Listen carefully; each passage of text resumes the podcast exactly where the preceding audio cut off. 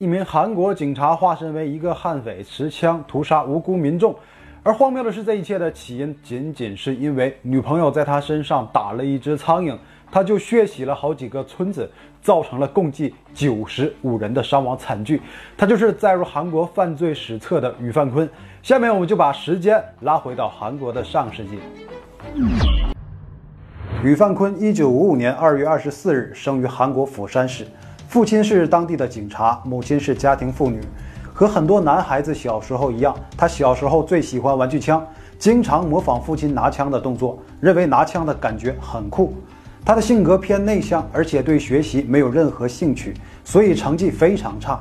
读中学时，全班六十五名学生，他最差成绩是排名六十三位。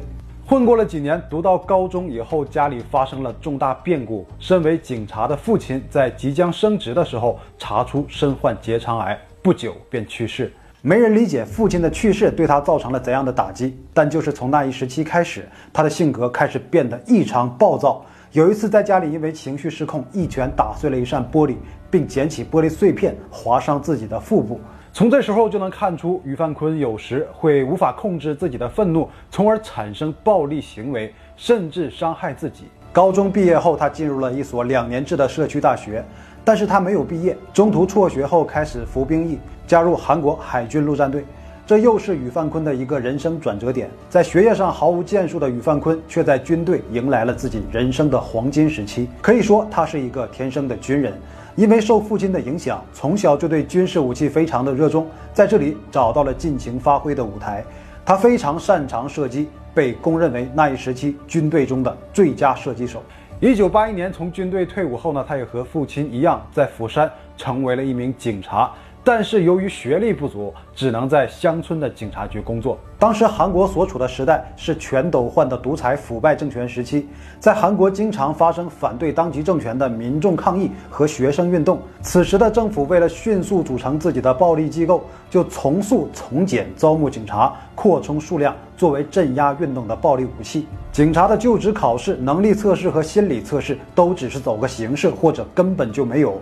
地方招募警察最看重是你的武力值，拿起电棍就能成为防暴警察。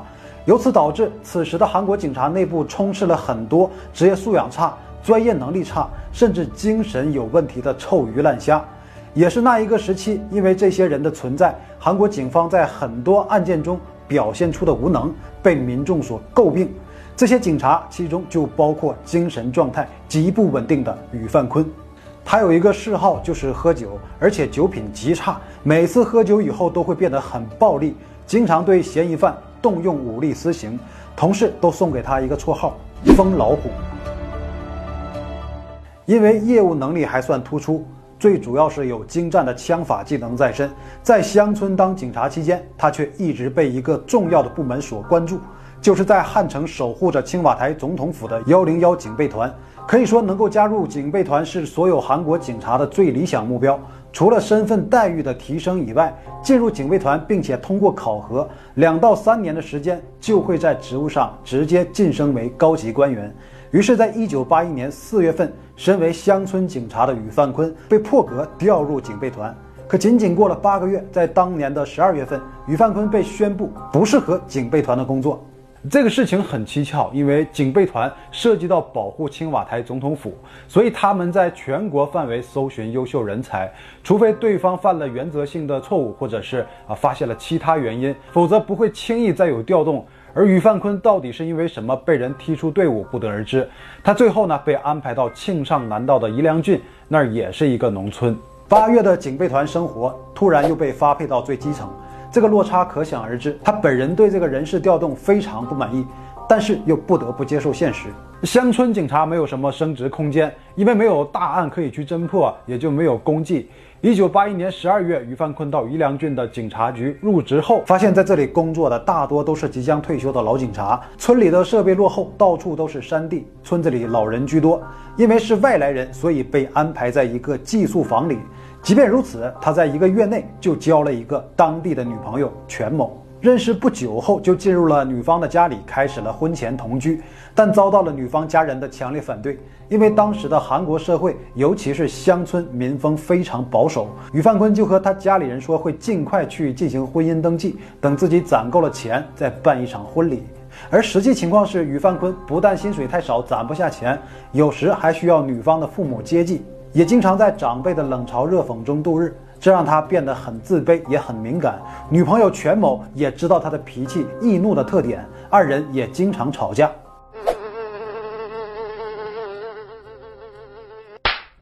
一九八二年四月二十六日，值晚班的于范坤按照规定应该在晚上六点到警察局上班。由于是一夜的执勤，所以他在午饭之后就开始睡觉。下午，全某进入房间后，看到了一只苍蝇落在了熟睡的于范坤身上。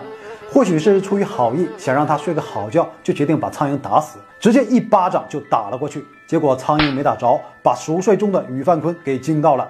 于范坤直接起身，恶狠狠地质问。我在睡午觉呢，你干嘛打我？全某回答：“我在打苍蝇啊。”但于范坤的脾气加上这一时的起床气，根本就不相信他的理由，大喊：“当我傻吗？我知道你瞧不起我，凭什么直接就打一个睡觉的人？”二人随即发生了激烈的争吵，最后升级为暴力。于范坤将全某按在地上一顿殴打。坐在隔壁全某的姐姐听见后，马上过来拉架，结果也遭到了殴打。随后，于范坤摔门而去，到了一家酒馆开始饮酒。大醉之后走向警察局，到警局后又发生了一件事情：女友的外甥，也就是另一位被殴打者的儿子，早已经在警局等着他，当着所有人的面，针对打人一事对他进行了大声质问。这件事让于范坤瞬间就产生了杀机，也成为了打开他心中暴力枷锁的钥匙。疯老虎即将出笼，在警局的旁边就是一个军械仓库。平时是由民防士兵看守，但是仓库的钥匙却在警察的手里。警察局内部管理制度就是一纸空文，因为相关的人员擅离职守。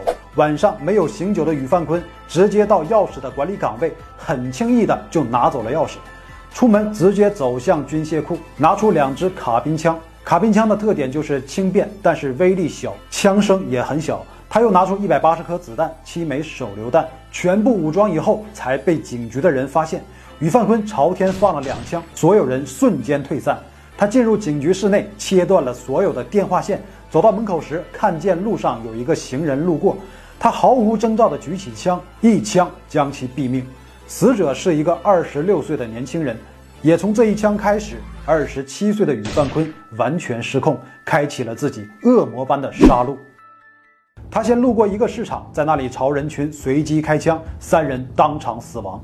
之后继续向前走，来到了当地的邮局。当时的邮局值班的是两名接线员，都是女性。这里是除了警局以外唯一能与外界联系的地方。晚上九点四十五分，于范坤开枪打死了两个接线员和一个在值班室睡觉的男性安保人员，破坏了所有对外的通讯设备。村庄此时已经成为了一座孤岛。下一个目标就是一切开始的地方——女朋友家。去的路程中，他在路上开枪打死了一名妇女，又打伤了一个儿童，朝正在聚会的人群扔了一颗手榴弹，导致六人死亡。到女友家后，开枪打死了全家所有人，但是女友全某并没有当场死亡。后期被送到医院进行抢救，在生前留下了拍苍蝇和于范坤杀人动机的证词。也正是在此时，一位地方民防部的官员正在村子里，他看到这些暴行以后，直接到警察局，发现所有的通讯已经被切断，马上开车到几公里以外的邻村的警察局通报情况。知道于范坤有武器装备后，警局也准备荷枪实弹与之对抗。结果这里也出现了责任不清的问题，竟然没有人知道军械库的钥匙放在哪儿。一般韩国警察发生武装袭击，警察都会被要求马上通知军队处理。但是当地的警局领导对事态严重性的预估出现了失误，而且匪徒原是一名警察，他害怕这事惊动高层，从而影响到自己，并没有第一时间通知军队，只想自行解决。于是所有人找一把钥匙，就花了四十分钟时间。在此期间，于范坤又在一个市场杀害了即将下班回家的七位居民。听到人群的惨叫和枪声以后，所有人都将家中的房门紧锁，把所有的灯都关闭。此时，于范坤直接离开，于晚上十点五十分到达另一个村子，发现有一户的院子里通亮，聚集了很多人，是这家的主人正在招待前来参加葬礼的亲友。于范坤径直走入院子中，所有人看到他身上带着两把枪，都感觉很诧异。他和主人解释说自己是警察，正在巡逻，路过前来表达对死者的敬意，还从口袋里掏出三千韩元的慰问金。这家主人就邀请他一起用餐。于范坤在这里又喝了十分钟的烧酒，跟旁边不认识的人抱怨自己的工作，非但没有得到同情，反而一个同样喝醉的人走过来冲他大喊：“呀，为什么拿枪来参加葬礼啊？”于范坤二话不说，拿起枪直接将这人打倒，起身以后开始盲目射击。在这个院子里打死了二十多人。于范坤走出院子以后，开始寻找有亮灯的建筑物。他在一家商店买了两瓶可乐，并分给了坐在身边的高中生一瓶。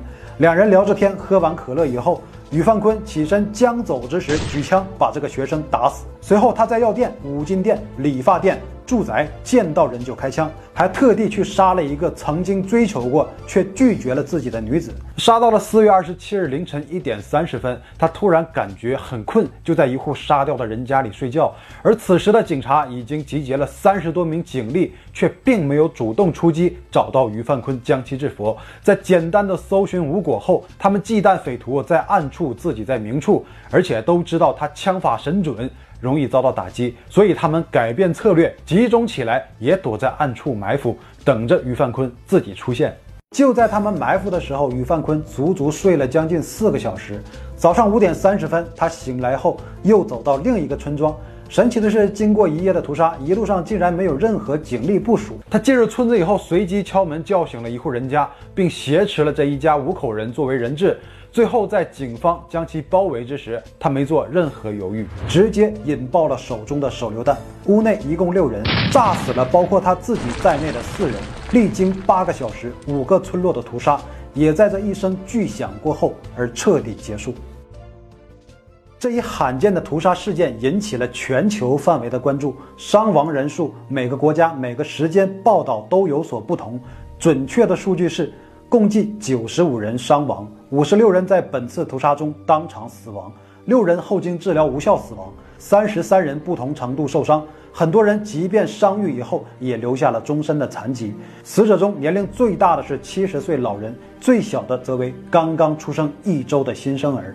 事件中，当地警方处理不力，行动迟钝，贪生怕死，暴露了他们对于突发事件的应对措施不足，预案准备不充分。职业素养、专业能力基本为零。事后，警察局长和几个直接责任人全部以渎职罪被逮捕。愤怒的民众强烈要求总统全斗焕和内阁总理辞职。最后，韩国内务部长辞职，由卢泰愚继任。于范坤罪恶的一生，真正的经历了大起大落。在上学时期是成绩最差、最不起眼的一类，参军后得到了最顶级的认可，高光的军队生涯。退伍后却只能任职乡村警察，从业不久又升入待遇最优的警备团。正以为自己人生即将迎来黄金时期，却又被打回原形，跌入谷底。表面上一切的起因仅仅是因为一只苍蝇，可本质上韩国当局的内部腐败，致使基层警察招募工作的管理流程缺失，才让于范坤这种人有了可乘之机。每年的四月二十六日，当地人都会举行悼念活动，以纪念当时的所有遇害者。那好了，以上就是本期的所有内容。拜拜